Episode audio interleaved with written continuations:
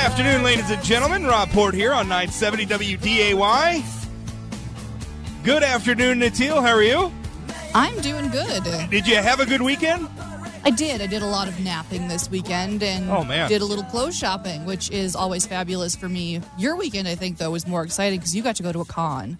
That's right. We went to a comic book event. The weather was beautiful outside, so of course we spent all day inside looking at comic books and playing video games. Well, stuff. you know, that's just the geek way sometimes. Well, there's, there's plenty of spring left. It'll be fine. Oh yeah, no, it you know, and it was uh, it was such a great event. I'm, I'm talking about um, Imagicon up here in Minot, and there's I mean there's these little conventions that spring up all over the region, and they're they're cool as heck. I, I met a lot of people. I, I met a lot of readers and listeners, and it's it's not unusual when I'm out and about to run into people who read the blog or listen to the radio show or read my columns or whatever, and it's always it's always fun to talk to those people um, especially because people are so much nicer. You know, a lot of the feedback you get when you do this sort of thing for a living, most of the people you hear back from online when you're getting emails or you're getting phone calls or whatever, uh, a lot of it's negative. Um, when you meet people face to face, it's pretty nice because even the people who disagree with you, like, you know, I don't really agree with what you have to say, but I, I'm glad you're doing it. I enjoy reading your columns anyway. That's the sort of stuff you get. It's so nice. But I don't know at, at the at the convention that must be like my demographic or something because I was walking around there, and it must have been a dozen people stop me like, "Are you Rob Port? Oh, I read your columns. I love them. They're great. Every you know, it was awesome. I, it was really. I mean, that wasn't the most. I'm I'm letting my ego run away with me here. That was cool. It was it was fun meeting a lot of people on the blog, and I guess I was kind of surprised that that event would be a place that would bring out a lot of my readers. Although maybe I shouldn't be. I don't know. I shouldn't be surprised maybe that that's my demographic, but it seems it is. I guess a, a blogging probably skews towards tech savvy or tech savvy people. It absolutely, right? it absolutely does. And that's you know that's probably a you know pretty big overlap with that crowd but no it was fun. Um you know uh, harley and layla did harry potter trivia. Uh they had um this really cool thing. It was called uh jelly bean street where the kids do like art. Like they have like a like a sort of a guided art class and the kids are you know slapping finger paint. Cooper was having a blast. He got paint all over the place was slopping it around. Then he'd throw his hands up in the air and say wow! It was it was the cutest thing ever. Um jelly bean street i guess is the name of it. It's really cool. And they, they like turn your kids' artwork into like canvas art that you could like hang on your wall. Like they Oh, kind of that's dress it up a little bit. yeah it was really cool. Really cool. All the way around. Great event. So glad we went. The the 1960s batmobile was there. That was cool. Um you know and there's all sorts of cool you know people are selling toys and first run comic books uh, there was a, a video game designer there who had made a, a racing game he had developed it and he had a he had a herd of kids including my nine year old who were playing it all weekend so it was a blast if, if you get out if you get a chance to participate in that culture, you know, and if you like, I mean, you, you don't have to be like a hardcore Dungeons and Dragons gamer. I mean, if you like playing board games, if you like Game of Thrones, you liked the Harry Potter books or something, man, there's there's space for you out there. It was it was fun. It was a blast. We had a good time, you know. That's so great to hear, especially because it was a, a local con, and I don't think that local cons get the the recognition Yeah. that they deserve. Because you hear about you know the big conventions, Comic Con out in California, Comic Con in New York, um, Gen Con in Indianapolis. If you're big into board games and tabletop RPGs, PAX East, PAX West, those are the the big ones Sure. but local cons do a lot of work and support their local geek communities with everything they have. And so if, if you're part of that culture, go support your local conventions because they're they want to make the experience in your city the best it can be for you.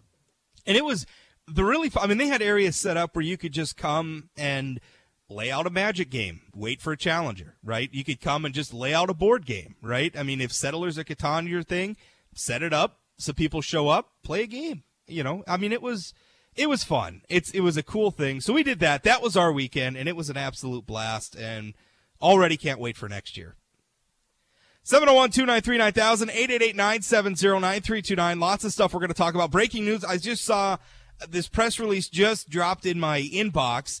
Uh, Senator John Hoeven saying the state of North Dakota is going to get 15 million in federal funds to help pay for the Dakota Access Pipeline response. Now that doesn't cover the state's full nut on those expenses because through February, and, and maybe it's gone up since then, but the last numbers I could find quickly before the show was, was through February, those expenses had gone as high as 33 million. Uh, so 15 million from the feds is less than half of that. I guess it's it's not nothing. Um, I know the legislature, and I haven't read the actual text of the bill, but I know the legislature uh, did pass a bill urging Attorney General Wayne Stenehjem to explore legal options for recouping some of that. I don't know what all that would entail, but anyway, $15 million is not nothing, I guess. So that takes some of the burden off the taxpayers for that. So that's pretty interesting.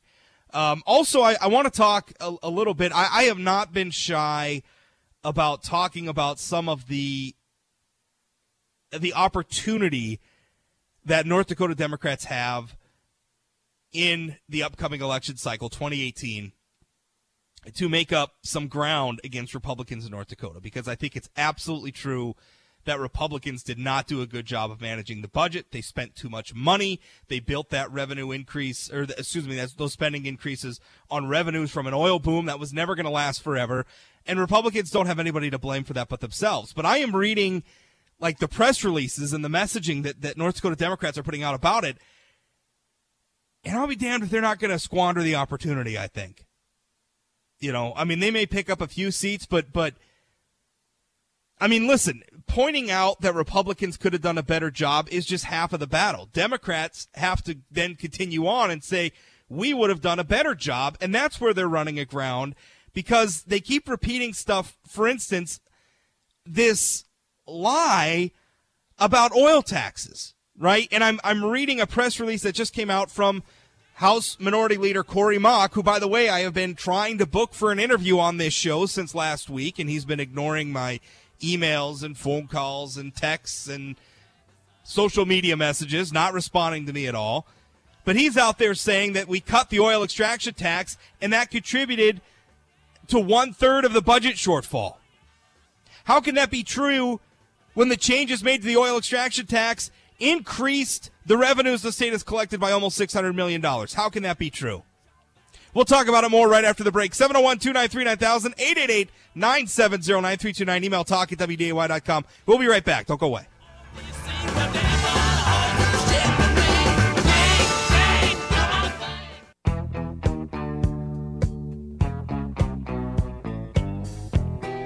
Welcome back, Rob Port here on 970 WDAY. I left Oklahoma, driving in a Pontiac.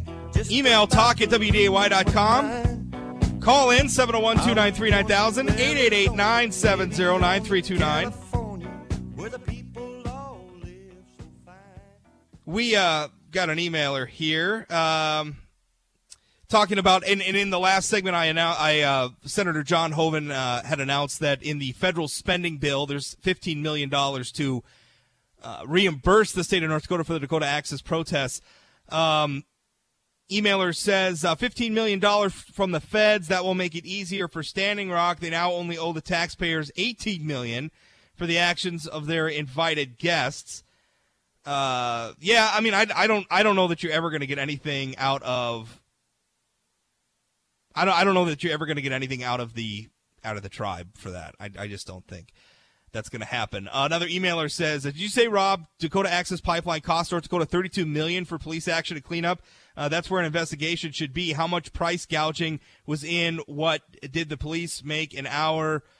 Uh, seems really extreme. Uh, the the figure that that I noted was 33 million." And if you think about it, it wasn't extreme at all. I mean, a, lot of it was overtime for the cops, and that was because North Dakota law enforcement was stretched so thin. Uh, there were far more duty hours that had to be worked by North Dakota law enforcement than we really had officers for. So a lot of officers in our state had to work overtime. So that's part of the expense. Another big chunk of the expense is the fact that we had to eh, call for help from other states and they sent their law enforcement here and the state of North Dakota is on the hook for reimbursing them. Uh, so, you know, uh, officers from Wyoming and Ohio and all sorts of different places came to North Dakota to help us out, uh, as is right, and we owe them. I mean, when you think about it, this lasted months and months and months with hundreds and hundreds of cops involved. 33 million really isn't that big of a number in that context, but I agree with Governor Doug Burgum, who on this program back in February said that he felt North Dakota taxpayers should have to pay zero dollars of that. I agree with him. Now, Senator Hoeven is saying that the state is getting 15 million.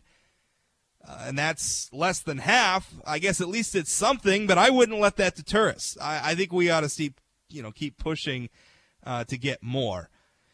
So anyway, that's where that's at. 701-293-9000, 888-970-9329. Okay, talking about the legislative session. You know, I, I think it's absolutely true, and Democrats have a lot of points that they could score against Republicans when it comes to handling the budget. They can absolutely hit Republicans for spending too much. You know, and, and, and the argument from Republicans is, well, it wasn't like Democrats were calling you know, back during, uh, you know, the oil boom days, the Democrats were saying, hey, pump the brakes on all this spending. No, if, if anything, if you go back, the Democrats were asking for Republicans to spend even more money. That was one of their big criticisms back in the day was we weren't spending more money. But that still doesn't change the fact that Democrats weren't in charge, right? I mean, Republicans could play the, the woulda, shoulda, coulda game, but the people who had the supermajority in the legislature as well as the governorship were the Republicans. The budgets are Republican budgets. Republicans own them. There's no question about it. The problem Democrats have is that the way they're talking about this, it's it's as if their their fealty to certain left wing progressive dogmas is more important than the facts on the ground because all they want to talk about are corporate tax cuts and tax cuts for the oil industry. And, and the corporate tax cuts thing is interesting because I mean, I, I, think we can all agree we want North Dakota's economy to diversify. We want to quit being so dependent on agriculture and energy. Those are great industries. Don't get me wrong, but I think everybody knows we'd like to make a bigger pie in North Dakota. So it's not just energy and just agriculture, but it's those things plus a lot of other stuff too, so that when commodity prices go up and down, we're not so vulnerable. But you know what? How do you achieve that goal if we're keeping corporate tax rates high? Also, how much of the lost revenues from corporate taxes is a result of corporations just leaving the state, businesses folding up after the oil boom. We had less commerce, we had less business going on in the state. Of course, those revenues went down. Now, the tax cuts helped those revenues go down, but the latter was more important than the former, I believe. So Democrats aren't talking about that, but the big one, and you hear them repeating this ad nauseum. I mean, you, you, are hearing Democrats start to say, well, property tax increases are going to go up because the Republicans gave a tax cut to big oil. And now we have House Minority Leader Corey Mock, who I would love to get on this program, Corey. Check your email. Love to have you on to talk about this. But they just put out a press release today, and this is what Mock says. I quote, at the beginning of the legislative session, lawmakers from both parties confronted a budget shortfall of 1.5 billion. This shortfall was in part the result of low commodity prices and a sagging economy but it was also the result of excessive spending over the last several sessions and ill-advised tax cuts that sacrificed most of much of North Dakota's revenue to benefit corporations and oil companies. In fact, the cost of the corporate income tax and oil extraction tax cuts passed by the Republican majority amounted to one third of the budget shortfall we faced. That is a remarkable statement because the reality, setting aside the corporate tax cut issue for a moment, the oil extraction tax, the reality of that is the changes made by the legislature in 2015 have resulted in almost $600 million in additional revenue through February, according to office uh, numbers from the Office of the State Tax Commissioner. Now, here's what Mock said again. I quote the cost of the corporate income tax cuts and oil extraction cut, tax cuts passed by the Republican majority amounted to one third of the budget shortfall we faced. How can you call it a tax, an oil extraction tax cut, when the change in that policy resulted in hundreds of millions of dollars in additional revenue? How can you do that? How can you say that it contributed to the budget shortfall that lawmakers just got done addressing during the legislative session, how can you say it, it, it, it contributed to a budget shortfall when the changes in policies resulted in hundreds of millions of dollars in additional revenue? How can we do that? Yeah, you can't. Unless you're lying, which is what Mock is doing. He is lying. The Democrats who say that we cut oil taxes are lying. Now they'll say, well, the top rate came down. And yeah, the top rate did come down. But we also did away with a massive, massive exemption. And the result of those two changes to the policy was a net increase in tax burdens. That is not a tax cut. That is a tax hike. A very large one that did not contribute to the budget shortfall. If anything, it made more revenue available to address that shortfall. And I'm going to call this out every time Democrats lie about it. More to come straight ahead on the Rob Report here on 970 WDAY. Don't go away.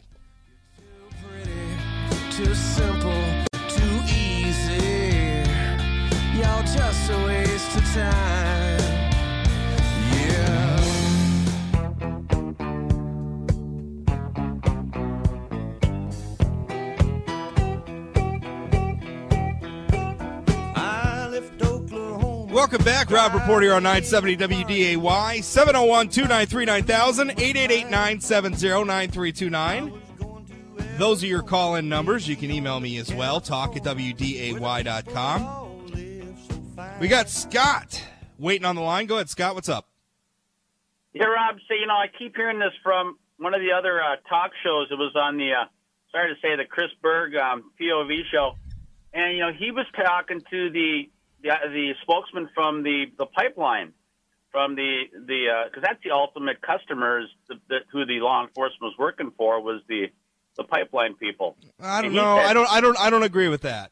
I don't agree with that. The, the, the pipeline Why? company, the pipeline company had a right to build their pipeline. It is law enforcement's duty to stop Right. people from trespassing and things like that. So, the the pipeline was lawful industry. Law enforcement protected the pipeline project in the same way I would hope that they would protect any landowner or any business owner from a group of violent thugs who want to do illegal things to their equipment or their workers or whatever. Sure, they were saying send them the bill. Yeah. But So the spokesperson said he said go ahead and send us the bill. We'll take care of it. So I mean, I, So, I, you know, yeah, don't so here's- that. anybody talking about it. Yeah, so here's here's the problem I have with that. I, I, I wish I wish they weren't because I actually had the CEO of Energy Transfer Partners, Kelcy Warren, on this program, and he made that offer then as well. And I don't I don't like that they're making that offer, and here's why. I don't think that companies should have to pay the law enforcement bill because a bunch of protesters showed up and did illegal things. Right? I mean, I don't I don't think if you know, and, and I don't care what it is. I don't care if you're trying to build a hog farm. I don't care if you're trying to build a highway. I don't care if you're trying to build a sports stadium if you're doing everything legally, you're getting your permits, you're getting your permissions, you're following the court's orders, all that stuff, and a bunch of people are showing up and they're setting things on fire and blocking highways and trespassing and doing all the things the pipeline protesters did, why should you have to pay for it? And, and why would we want to create a precedent whereby the company trying to build those things? Because I tell you what, if they start doing that, people are going to just say, "Oh, well, it's just the cost of doing business. You're just going to have to pay for these violent thugs to show up and set things on fire, and and you're responsible for paying for all of that." Because you know that that was a thing that that a lot of people also didn't talk about. We talk about the 33 million dollars through February in expenses to the state of North Dakota. What we don't talk about are what was the cost of the bulldozers and excavators and everything set on fire for the workers? What was the cost to the company uh, of all the additional security they had to have on hand so that their workers didn't get attacked? What were those costs? You know, wh- why should the company have to? And yeah, I mean, I that's very nice of them to offer to pay the bill, but North Dakota shouldn't take them up on it. First of all, because it's not their fault. They shouldn't have to pay for it. They were trying to do something that's legal, which is build infrastructure. And number two, the last thing we need to do is is to create the perception that you know the state of North Dakota was working for for the oil companies. You know, and and that's another problem. I I get a little. I, I'm not even sure, honestly, that it's legal under state law uh, for somebody to, to, to directly pay for law enforcement's costs like that. To me, that that would create a perception that the cops are working for the oil industry when really they weren't. The cops were there to try to maintain law and order. We all have property rights. You know, we all have the right not to be harassed or whatever. The cops weren't there taking a side. I, I, I think allowing the oil company to pay those expenses perpetuates the unfortunate perception that the cops were taking a side and the cops weren't taking a side. The cops are there to enforce the law. Right. Okay. Cool. Does that make sense? It does. Okay. Thanks for the call, Scott. Appreciate it.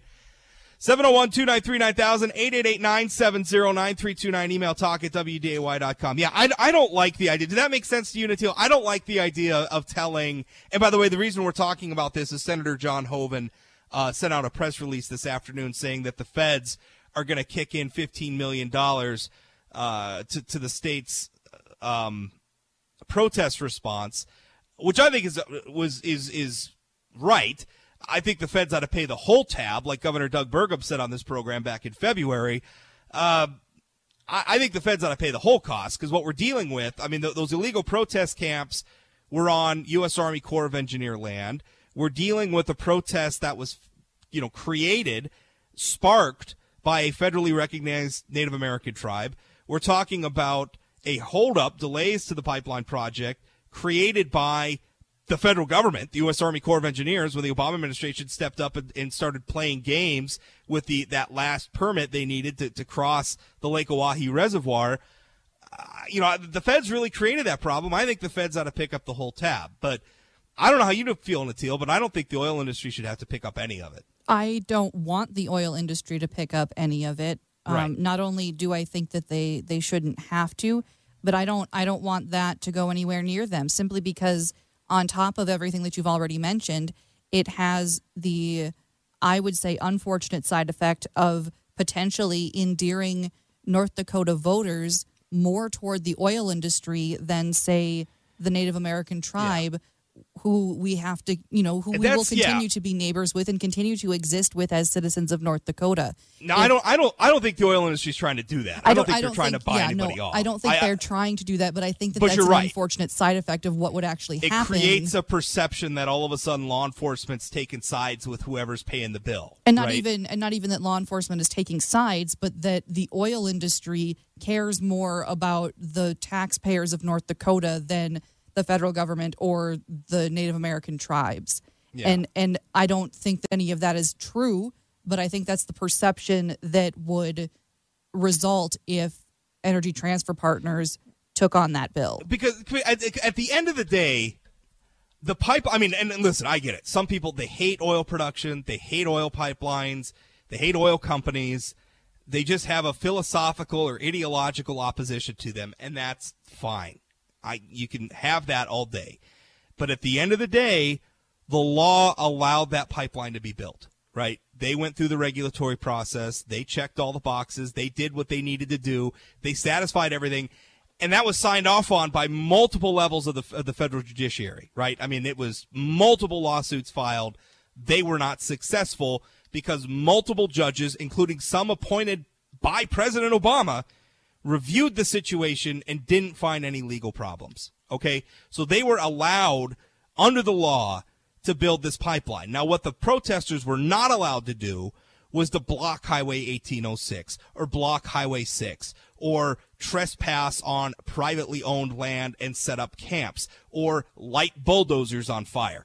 You can't do those things, right? And, and, and you shouldn't have, as a private company trying to engage in legal industry, you shouldn't have to pay the law enforcement expenses incurred by a bunch of extremist yahoos lighting your equipment on fire. You should not have to pay for that. Right? The taxpayer shouldn't have to pay for it either, but yet that's we pay for law enforcement. That's just that's part of of the overhead of governance in a in a in the society that we all want to live in. That's part of the overhead. That's part of the the cost. So, you know, I agree that the Fed should be paying for it. I don't think that the private industry that wasn't breaking the law should have to pay for it.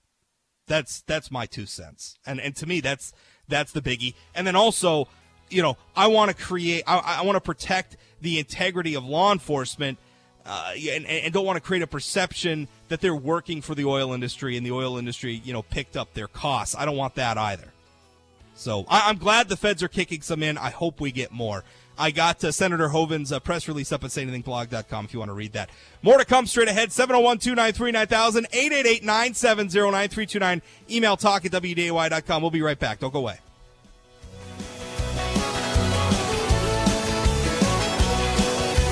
Here comes singing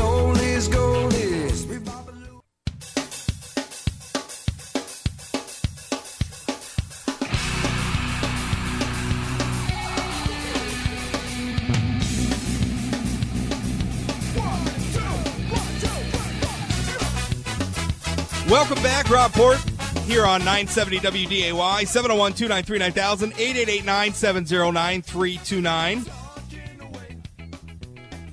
So, something else I had on the blog, obviously, um, the, believe it or not, the 2018 election cycle has already begun. And, and this is, this is early, even by the standards of someone like me who makes their living from writing about politics this is early, and and I think it's a product of uh, Democrats being very very worried about Senator Heidi Heitkamp getting reelected. I think they know she's vulnerable, and I think they're looking to get ahead of the curve by making their candidate look strong, which she is in some ways. She did put up a big fundraising number in the first quarter of this year, albeit most of the money was from out of state and from special interest groups. But whatever, it's a lot of money in her campaign coffers, and she's polling well.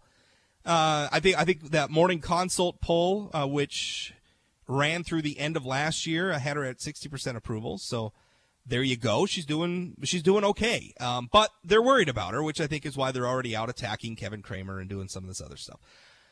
One of the people who are is, is possibly going to challenge her is State Representative Rick Becker. He is a Republican from Bismarck. You may remember him. He ran for the Republican gubernatorial nomination in 2016. Uh, he lost at the convention uh, to Attorney General Wayne Stenehjem uh, and didn't proceed to the primary, unlike uh, Doug Burgum, who obviously that was a smart move on his part. He won. Um, Becker made a pretty pretty solid showing though at, at at the Republican convention, but as the legislative session ended last week, I had a lot of people telling me, hey, Becker's not here. Becker missed the last day of the session. Uh, and the rumor was that he was off in Washington, D.C., having meetings about a potential 2018 race. And I got in touch with him this morning. Uh, and that's, yeah, he confirmed that's exactly what happened. He was out in Washington, D.C., um, having meetings uh, with, I guess, you know the various groups or fundraisers or whatever that could help you win a, a race. And um, yeah that's what he was doing. Missed the last day of the session. And I, I don't know Natil but I'm I'm not sure that's a real good look for somebody who wants to move up the political ladder. You know I, I kind of feel like like one thing that could get you in trouble if you want to campaign for a promotion is you don't want to look like you're not taking your current job seriously. You know what I mean yeah, that that totally makes sense. Yeah. So and and listen, I mean Becker Becker provided some context. He said this was the only day of the 2017 legislative session he missed. He says it's only the second day he's missed in the last 3 legislative sessions, which I, I believe that's as long as he's been in office. So, you know, his entire time as a state lawmaker, he's missed two days. He was sick one day, I think, during the 2013 session, and he missed the last day of this session. Um, but I'll tell you, I, I mean, if that, if that, I mean, that could be something that, that hurts you. I remember when, uh, during the 2014 election cycle, states, you know, then state senator George Sinner, Democrat from Fargo, uh, hit Congressman Kevin Cramer, who at the time was running for uh, a reelection to a, a second term.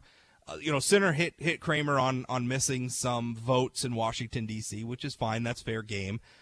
But I I found out that Sinner actually had missed the last like two days of the 2013 legislative session. Uh, which I, I think everybody remembers that was the session that went right down to the wire, right? I mean, they went, they ended up going super, super late. Um, and he missed the last two days and missed a lot of important votes on some pretty, pretty important bills. Uh, and and it turned out he was out on a on a family vacation. Now, it backfired. That attack on Cramer backfired. Sinner ended up getting less than 39% of the statewide vote. And in the 2016 election, he ended up losing his Senate seat as well. And I don't know that that's all because he skipped the last two days of the 2013 legislative session, but I do think it's dangerous to make it to look like if, if you, again, if, if you want to campaign for a promotion, it's not it's not a good look to look like you're not taking your current job that seriously you know? And and, and again let's talk about rick berg in 2012 right? Berg gets elected to the united states congress in 2010 beating 10 term incumbent earl pomeroy. And then immediately as that term is coming to a close begins a campaign in 2012 the 2012 cycle for the United States Senate. Now, I think a big part of what held Rick Berg back, and by the way, that was something else I wrote about on the blog next week. Is Berg is is he's not ruling out a, a, run for federal office in 2018. Not sure if it's the Senate or the House, but anyway, back to 2012. I think part of what held Berg back is that he looked like he was trying to move up a little too fast. Right? I, I, I think I heard from a lot of people who were saying he just got elected to the House. Why does he want to move up to the Senate so quickly? Why does he not care about the job we elected him to do in the House? I think those feelings hurt Berg. And I think it might be fair to say it cost him the election when you look at the fact that he lost by less than 1% of the vote. That's a tough thing. Um, you know, so again, I, not a good look. And listen, I say this, I like Rick Becker a lot as a libertarian leading conservative you know, he rings the bell for me on, on a lot of the right issues. I like Becker a lot. I think he's a conscientious guy. I think he cares very deeply about the pop, the policy making process. I think he cares very deeply about public service. But skipping out on the last day of the session to go to DC, not good. And and I get it. I mean, he expected the session to be done earlier, right? I mean, we all did. I mean, they had set a, a, a, goal for themselves to be done on day 70. They blew by that. They set a goal for themselves to be done on day 74. They blew by that. They ended up going all the way to day 77. And he didn't want to, I guess he didn't want to reschedule his trip. But I don't know. I mean, that desire not to, to reschedule the trip is sort of the crux of the problem It kind of makes it look like you're prioritizing your 2018 ambitions above the 27th doing the job in 2017 that you're elected to do. So bad move, Representative Becker. Don't do that. That's going to hurt you. That's the sort of thing that's going to hold you back. You need to care about the job you're doing, and you need to care about it more than your ambitions for the next job you want. You get the next job you want by doing the job you've got well. It's skipping out on the last day of the session is, is not a way to do it well. And, and that last day is important because a lot of stuff can change on that last day. Now it went ended up going pretty straightforward, but you never know. Somebody can drop some oddball amendment at the last minute. Stuff can happen. Should have been there. Hey, Jay Thomas show coming up next. I'll be sticking around as I usually do Mondays to Shoot the Breeze with Jay. So stay tuned for that. You can always catch me here 1 to 2 p.m. Monday through Friday, right here on 970 WDAY, or 24 hours a day, seven days a week at North Dakota's most popular political blog, sayanythingblog.com. Thanks for listening. We'll talk again.